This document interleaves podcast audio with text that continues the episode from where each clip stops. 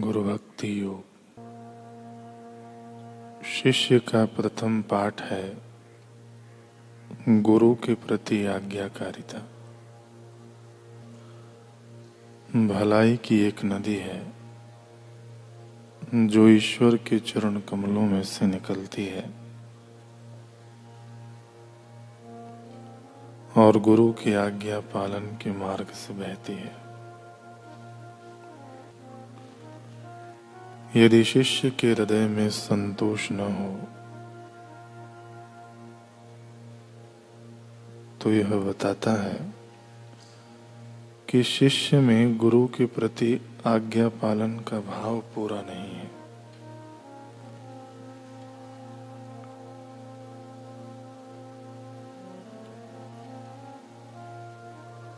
आप में भाव एवं तत्परता होगी। तो गुरु आपकी भेंट से प्रसन्न होंगे। भेंट के प्रकारों से नहीं। शिष्य को अत्यंत तत्परता पूर्वक एवं ध्यान पूर्वक अपने गुरु की सेवा करनी चाहिए। अपने आप को आचार्य की सेवा में सौंप दो। तन, मन एवं आत्मा को खूब तत्परता से अर्पण कर दो। कल हमने सुना कि छत्रपति शिवाजी महाराज युद्ध के लिए कूच करने ही वाले थे कि इतने में गुरु समर्थ का पत्र आया। उस पत्र में अभंग था। हे शिवा, याद रखना केवल आदि माया भवानी इस संसार की मूल है, पूरे ब्रह्मांड की स्वामिनी है। परंतु तुम्हें इन सब बातों का विवेक एकांत में ध्यान करने से ही मिलेगा। इसलिए तुम अपने इष्ट को प्राप्त करने की कोशिश करो।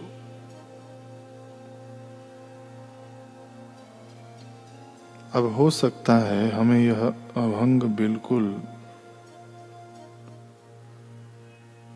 बेतरतीब लगे।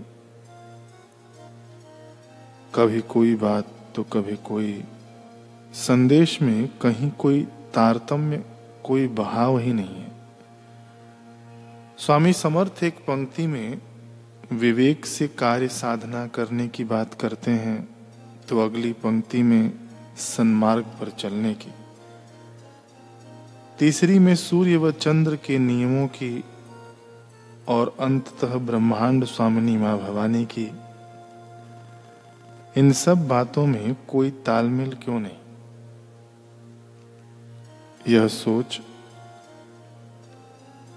हम में भी उत्पन्न हो सकती है, लेकिन गुरु के सच्चे सपूत में नहीं, क्योंकि वह अच्छी तरह से जानता है। सदगुरु जो कहते हैं, वो बात इलाही है। इसमें नुक्ताचीनी की सख्त मनाही है। इसलिए अभंग पढ़ते ही शिवा की आँखों से टप टप आँसू बहने लगे। आत्मा धन्य धन्य होकर प्रकाश से नहा गई। क्योंकि सिर्फ़ शिवा ही जानते थे कि अभंग की पंक्तियों में उन सभी सवालों के जवाब दिए गए थे, जो कई रोज से उनके साधक मन में उठ रहे थे। गुरु की एक पाती ने मन की सारी गुत्थियाँ खोल दी थी शिवा उसे बार बार पढ़ते। दो बार, तीन बार, चार, पाँच बार, और हर बार उनके हृदय में ठंडी चांदनी बिखरती जा रही थी। लेकिन न जाने क्यों, अभंग की आखिरी पंक्ति पर उनका कुछ विशेष ही रुझान हो रहा था। एकांति विवेक करोनी, इष्ट योजना करावी। एकांत में बैठकर विवेकपूर्ण ध्यान करो, इष्ट को पाने की योजना करो। इसे पढ़कर शिवा के मन में कुछ खटक हुई। वह अपने गुरु की लिखी शैली से बहुत अच्छी तरह परिचित थे। इसलिए उन्हें इस पंक्ति में एक इशारे की खनक सुनाई दी। ऐसा इशारा जो पंक्ति के अर्थ से एकदम हटके था।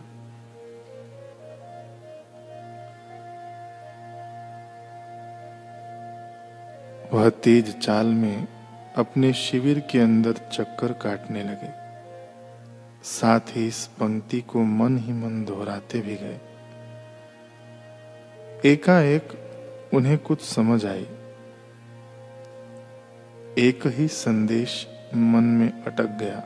एकांत में बैठकर विवेकपूर्ण ध्यान करो। शिवा ने तुरंत अपनी म्यान और तरकश उतारकर एक तरफ़ रख दी।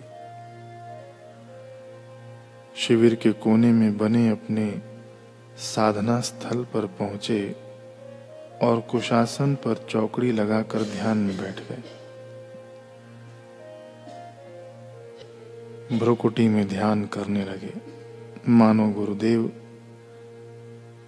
यहाँ आँखें बिछाए उसी की प्रतीक्षा कर रहे थे। इसलिए एकदम प्रकट होकर उन्होंने दर्शन दिए।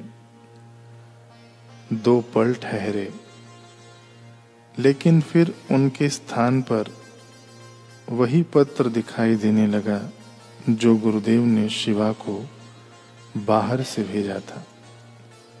वही ताम्र, वही लिखावट, वही स्याही और वही संदेश। पर अब एक अजब घटना और घटी। शिवा अपने अंतरपट पर क्या देखते हैं कि अभंग में लिखी हर पंक्ति का पहला अक्षर उभर कर बड़ा हो गया। ये उभरे हुए अक्षर फिर इकट्ठे हो आए। और आपस में जुड़कर एक पंक्ति का रूप ले गए। क्या थी यह पंक्ति?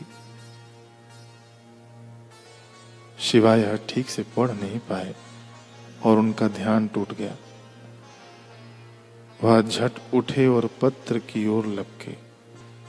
कलम उठाकर हर पंक्ति के पहले अक्षर को जोड़ने लगे। अब जो यह नई पंक्ति सामने आई वह चौंका देने वाली थी। पंक्ति थी विजापुरचा सरदार निघाला है अर्थात, विजापुर का सरदार अफजल खां निकल चुका है।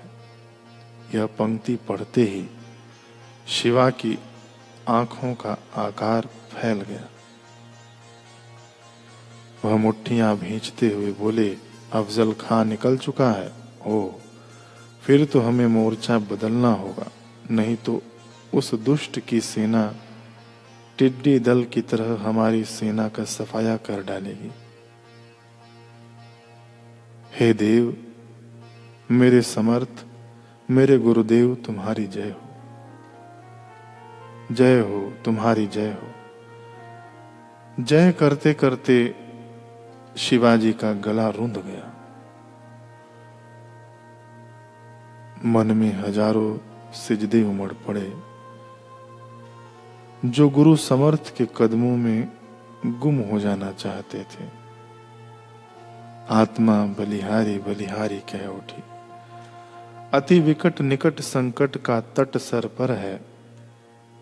परवाह नहीं जब रक्षक जगदीश्वर है। घनघोर घटा वर्षा की लगी झड़ी हो। आंधी प्रचंड सर्दी और धूप कड़ी हो। मुँह खोल मृत्यु खाने के लिए खड़ी हो। रिपुसेना घर पर डेरा डाल पड़ी हो। चाहे रूठे संसार सकल क्या डर है, परवाह नहीं जब रक्षक जगदीश्वर है। शिवा का भक्त मन भावरस के कुंड में डूब पड़ा था। बड़ी मुश्किल से उन्होंने खुद को उसमें से निकाला और अपने योद्धा मन को जगाया।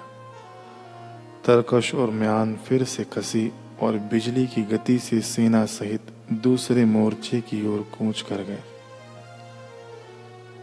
उनके पीछे उड़ती धूल आकाश में विजय चिन्ह छोड़ती गई। साथ ही एक ऐसी अनोखी युग गाथा लिख गई, जो युगों युगों को बताएगी कि सदगुरुओं की छांव तले सिर्फ़ कर्म योद्धा नहीं, कर्मयोगी तैयार किए जाते हैं।